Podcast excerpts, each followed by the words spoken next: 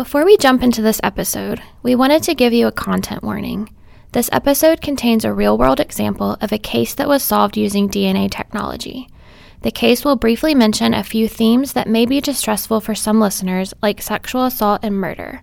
We'll give you a warning right before that section in case you'd like to skip it. So now, on with the show.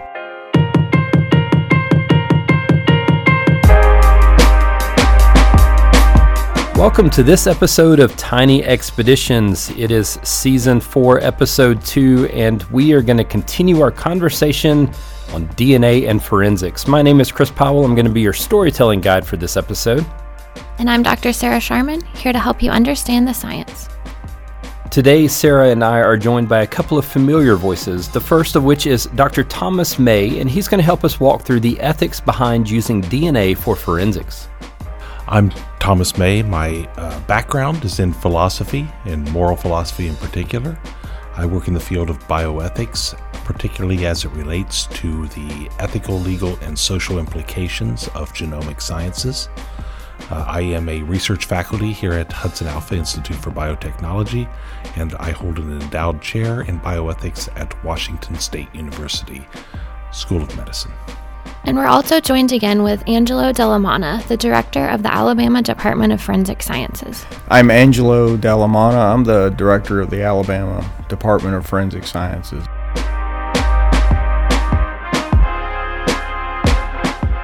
The Golden State Killer is really the case that put DNA, genetic genealogy, and forensics on a lot of people's radar. If you're unfamiliar with the Golden State Killer, go back and listen to episode one of this season. In that episode, we talked through the whole case. And in that episode, we also learned that we all have unique DNA, a fact that has proven helpful for law enforcement to solve thousands of cases that wouldn't have been solved otherwise. Personally, I think the use of DNA technology in the forensic world is truly amazing. I mean, we did catch the Golden State Killer after four decades using the technology. But you being a philosophy guy, Chris, I'm interested to hear your opinion. Yeah, so the case like the Golden State Killer, it does raise some very interesting questions, right? Like, I think we all want the bad guys to be caught, right? Like, you hear the Golden State Killer and you want the Golden State Killer to face justice. But on the flip side of that, what's the price that we're willing to pay personally in order to catch the bad guys, right? Do we want people to have access to our personal information, our DNA, our history that that DNA represents? I mean, it's it's all questions that we have to wrestle with, and thankfully, we have Dr. Tom May here to help us wrestle with those questions. I think the most important elements of that case for uh, what we think about in terms of the ELSIs, the ethical, legal, and social implications of genetic sciences, are its implications for privacy. Uh, the Golden State Killer uh, himself had never submitted his DNA sample to any DNA databases. It was not present in any DNA databases. But when law enforcement had a DNA sample from a crime scene, they were able to upload that data to a uh, ancestry related uh, genealogy database, GEDmatch, and find distant cousins of the Golden State Killer. Uh, they weren't close cousins, they weren't first or second cousins, but they were third cousins and more distant than that. And through those matches, we're able to build a family tree of the Golden State Killer to identify uh, about a half dozen individuals who were in the state of California at the time of the crimes and possibly could be the Golden State Killer. Uh, the law enforcement was then able to uh, surreptitiously obtain DNA samples from those individuals and was able to match one to the genetic material that had been left behind at the crime scene. Uh, the implications of this for privacy are uh, quite profound in that uh, we were able to identify the Golden State Killer, or law enforcement was able to identify the Golden State Killer not through his own submission of his DNA profile to a genetic database, but by a distant cousin's submission of DNA material to a genetic database, which means that uh, individuals, we know that individuals can be uh, traced with enough effort and enough genealogy work through their family trees, even if they themselves do not submit that information. And so that has very profound implications for privacy. We live in a society that does everything at hyperspeed. So now that we have this technology, everybody wants to use it to catch the bad guys, understandably so. But should we slow down and make sure that we're making appropriate ethical considerations when creating legislation around DNA privacy? Each of us make ethical decisions every single day of our lives. The question is are we fully aware as we're making those decisions? Well, we probably should be, and that's the whole point of this episode. How are we coming to these ethical conclusions?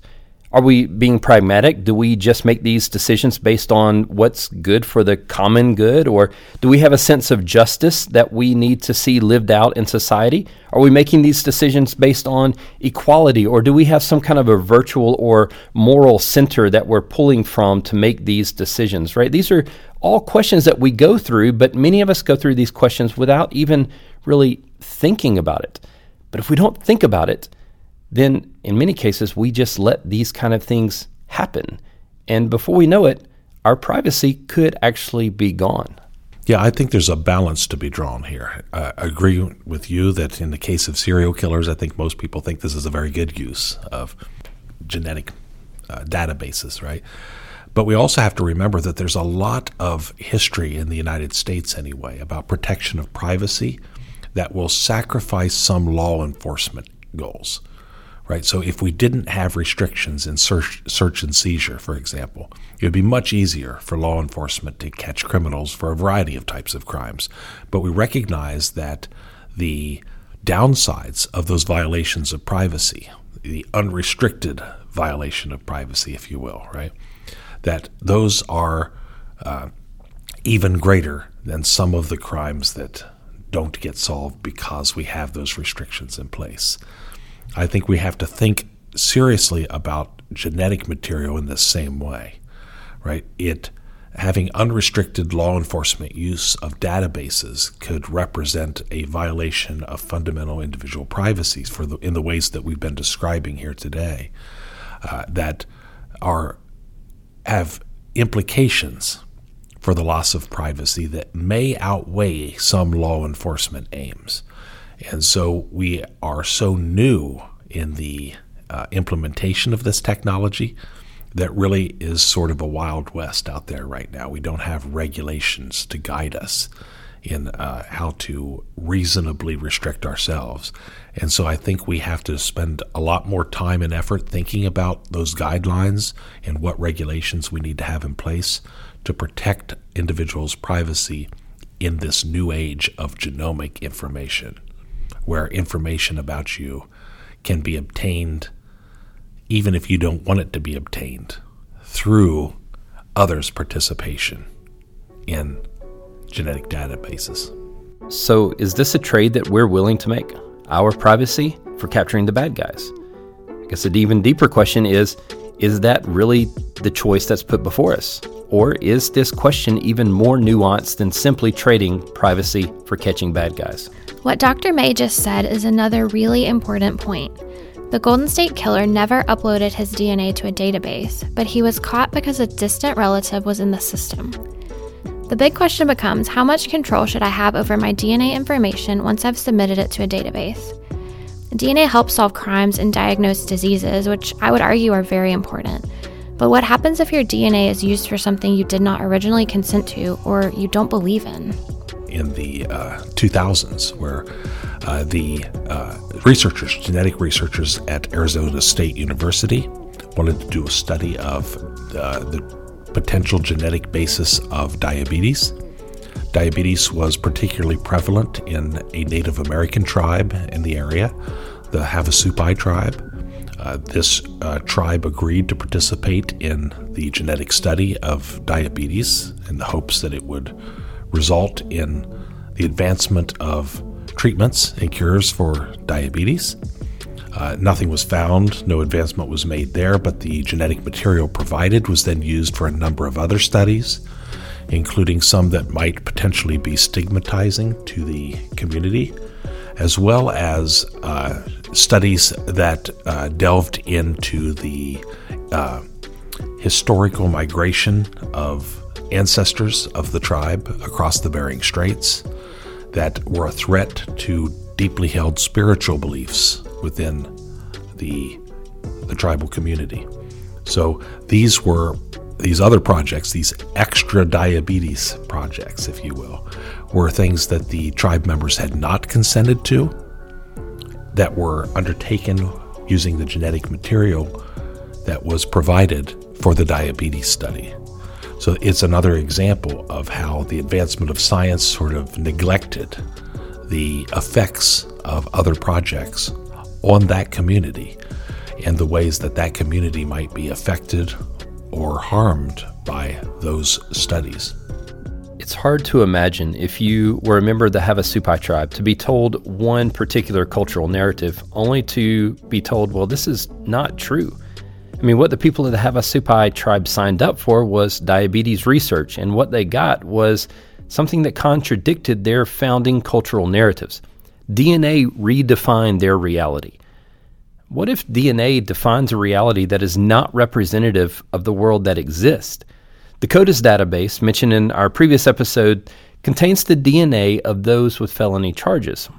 This database is largely composed of those who are black, indigenous, and people of color. Is DNA technology helping increase equitable justice, or is it contributing to the inequality in the system? If we don't have uh, equal application and enforcement of laws to all groups, right, the sense of equal standing within society and the sense of uh, equality of individuals uh, will be lost. You know, we need to back up the, those ideals with the way that we implement the rules of society. And what we know, you know, as a fact uh, today in society is that some populations are overrepresented in the criminal justice system by a very large margin. You know, the num- the percentage of those communities that are in prisons far exceeds the percentage of that uh, that community in the general population, right? And the implications of this then is if we everybody who gets placed in a prison has their genetic material entered into CODIS for future law enforcement use, then the application and enforcement of laws will reflect the disparity in imprisonment that we see in our society in general. So it will further exacerbate those inequalities. And I think that's a very serious problem for our country as a whole. You know, we, again, I think it's very important to have an understanding of equality in which uh, laws themselves are equally applicable to all segments of society and all populations within society, and that enforcement will be equal within those different segments of society. Thankfully, people are thinking and talking about these inequities, and we do have some regulations in place. Here's Director Della Manna to tell us more about CODIS legislation. As the DNA um, database laws were um, implemented throughout this country. Alabama in 1994, we were one of the original six states. There were six states that passed a law that established the DNA Identification Act and our DNA database law. And us and the other five um, established the statute that allowed at that time for the collection of a DNA reference sample from any individual convicted of any felony. So the two operative words in that sentence are convicted and felony. Okay. Um, there was only six states uh, in the in the mid '90s that had that that type of um, law on the books. The vast majority of the other states, when they first uh, established their own DNA database laws, um, typically said your sample would go into the DNA database if you were convicted for either a sex offense or a violent offense, like homicide, for example. And in in terms of legislation, what is really light speed, you know, in the in, in the ten year period, all 44 other states went back and amended their legislation to be more like Alabama's legislation. And so as we sit here today, every state in the union collects from all convicted felons and burglary type uh, offenders. Another wave of of amendments to the DNA database laws at the federal level and the state level happened where instead of only collecting DNA samples upon conviction for any felony, the next wave dealt with considering whether or not we could collect a DNA sample at the point of arrest for any felony. So the the reasoning behind that is if you could identify an individual as the perpetrator when they're in the jail before they're released on bond at the point of arrest, felony arrest, then you may not only prevent other crimes from happening, um, but but you wouldn't necessarily have to wait for the court system to complete the adjudication process that may take a year to two years to result in a conviction.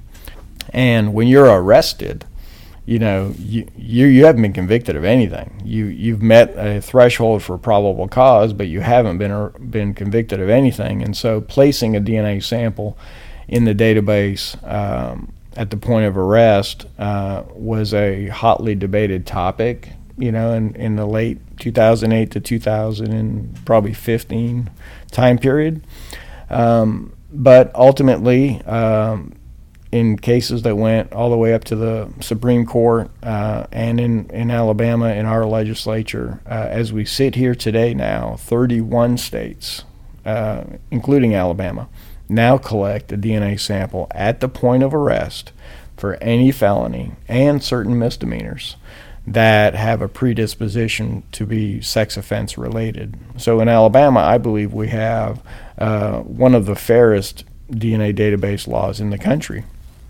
If you provide a DNA sample pursuant to a felony arrest, and then that that charge is either you know uh, it could be dropped, it could be no billed by a grand jury, you could be found not guilty at trial, etc. There's a process in place that if you wish to have your sample expunged, you can do so.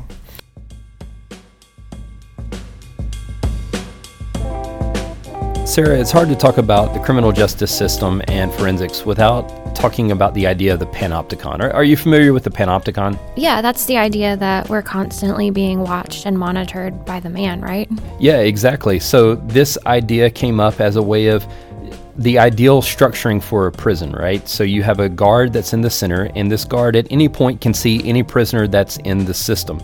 The idea is that not only is it helpful for the guard to see everyone, but if you feel like you're being watched, you behave differently. So, this idea was picked up in philosophy and it's been looked at as a way of structuring society, right? If we in society think that we're being watched at any given point, we will behave differently. We walk in buildings and we're fully aware that we are being watched at basically all times. We look for the cameras that are in the room. The question that really came up in my mind, though, as we were talking with Dr. May and Angelo, is well, is our DNA just another way of us being watched? We're seeing the advent of artificial intelligence and uh, machine learning in ways that uh, predicting your behavior and your circumstances through things that don't directly say you have those traits or tendencies is increasingly possible. You know, we're seeing commercial firms identify the likelihood that you will want a certain product through indirect behaviors, right? And it's machine learning that's saying people who act in these ways tend to like this product, right? And we're not even we're not even aware of this tendency ourselves, right? And all of these things can be threats to our privacy, our freedoms through the surveillance state that are not unique to genetics, right?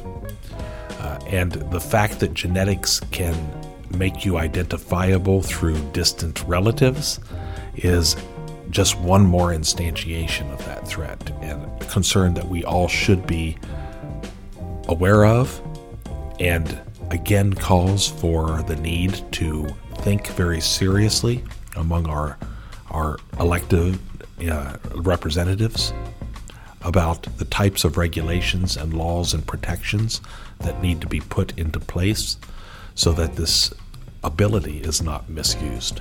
I think you could argue that we invite this type of surveillance into our lives because it offers us certain benefits. Looking at my DNA could help predict whether I'm going to have health problems in the future. And I love that I can turn my lights on just by talking to Alexa. But what if this technology starts to predict our behavior? And this has actually been shown. In the 2000s, Target actually predicted a woman's pregnancy by looking at her shopping habits online. This is great for marketing, but is it good if we're using it to predict future criminal behavior? In that first five to 10 year period, we had and compiled a lot of objective data that showed when we got a cold hit, so when we identified the perpetrator in a previously unsolved sexual assault case, okay, almost 80% of the time, that individual went into the database for a property crime, for a burglary conviction.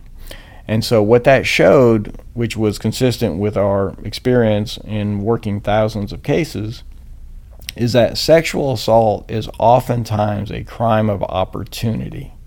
So, you have an individual, for example, that may be struggling with a drug addiction and so they're breaking into apartments to try and find electronics to then go to a pawn shop to get money so that they can support their drug habit. And so they break into an apartment on Monday and they break into another apartment on Tuesday and they may break into a third apartment on Wednesday and now they come across a co-ed who's sleeping in between classes in the middle of the day they didn't know that the individual would be there, but that opportunity presents itself, and, and in that example, when it does, they oftentimes would escalate to sexual assault. And if they had provided a sample to the DNA database for the burglary conviction, if and when they escalated to sexual assault, uh, we would then identify them by searching CODIS because we had their sample in the database for the burglary conviction. Sarah, I don't know if you remember the movie Minority Report, but in that movie, there was a whole division of law enforcement that dealt with pre crimes where they would arrest people before they committed crimes. Now, we don't have pre crime divisions, but it is interesting of what Angelo was telling us that forensic experts readily admit that there's some sort of a connection between uh, past criminal behavior and future criminal behavior. If you follow true crime stories like I do, you will have probably heard plenty of examples of criminals who escalate from a menial crime to more serious ones. But what about the burglar who just stays a burglar and later gets profiled and accused of a crime they didn't commit? While examples like these raise a lot of questions, there's some really great benefits that have come from the use of DNA in forensics, one of which is proving innocence of those wrongly accused of crimes the DNA testing that is that goes on each and every day is cutting edge in Alabama, and that's uh, that's a great thing that we take a lot of pride in. Is that we have the certainly the great ability to not just identify perpetrators of violent acts um, across thousands of cases a year, but also to exclude individuals who are falsely accused. That is the true power of forensic DNA testing, and it's often overlooked, um, but it's important to me that uh, people recognize that objective, independent forensic DNA testing is exactly what an individual who is falsely accused would want to happen, right? Um, because that is an independent, objective way to say you are not the source of a potential crime scene stain in a in a particular case. DNA is powerful. It can make sure that the bad guys go to prison for a really long time, and it can also exonerate those who are falsely accused. When we sat down with Angelo, we were curious and asked him to give us an example of a case that was solved using DNA technologies. Now, in the very beginning of this episode, we gave you a warning that we were going to share something that included a description of sexual assault and murder. It's happening right now. So if you would like to skip ahead, please do so. This will take about three minutes of time, and you can join back in with the episode. But here's Angelo to tell us of a cold case that was brought back to life through DNA technology.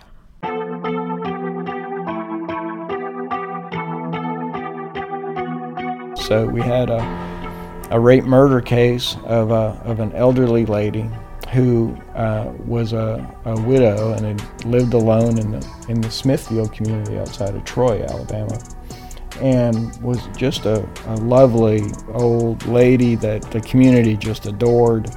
And it was very shocking to that community um, in the in the early '90s when um, when she was she was brutally uh, raped and murdered.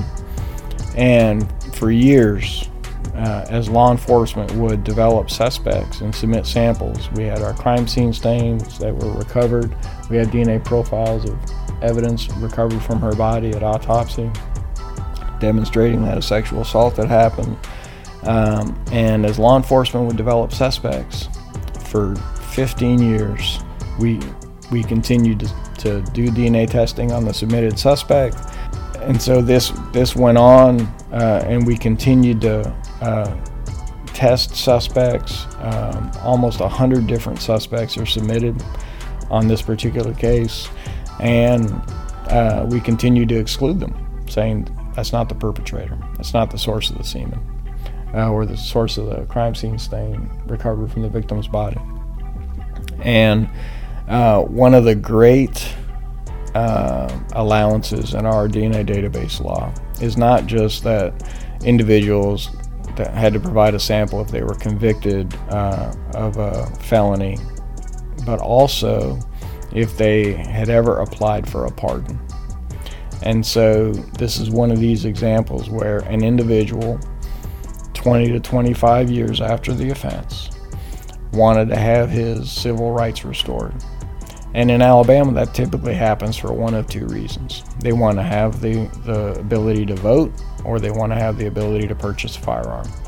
And if you if you were convicted uh, of a qualifying offense, and the way the Alabama law was written, or you were incarcerated for a qualifying offense on or after May 6th of 94, then when you apply for a pardon, um, you're required to provide a DNA sample. And so this individual showed up at a probation office uh, wanting to apply for a pardon. He filled out the paperwork, and the probation officer in Central Alabama said, "There's a new new law, and and we'll process your um, paperwork for application for a pardon, but you have to provide a, a mouth swab and a DNA sample." to the Alabama Department of Forensic Sciences. And so thankfully, that probation officer swabbed him right then, that day. And she had um, asked him to come back uh, in a couple of days to finalize the paperwork and sign all the pardon application. He never returned. And but that sample was collected, sent to our laboratory, and I still remember the feeling today of when that when we conducted that search and it hit to that unsolved case, I remember the case number like it was yesterday, and I thought, I cannot believe we have solved it. We'd known her as Miss Edna. Uh, it was solved Miss Edna's case, and and it, it's just another great example of the types of, of cases that that we feel very responsible to play an important role in trying to solve, and it happens every day. You know, every victim is important, every case is important, and our role in that process is to conduct the highest quality forensic testing available using the latest technology so that we can develop a DNA profile, enter it into a lawfully protected um, database to try and identify repeat offenders. And, you know, we're very successful in doing that.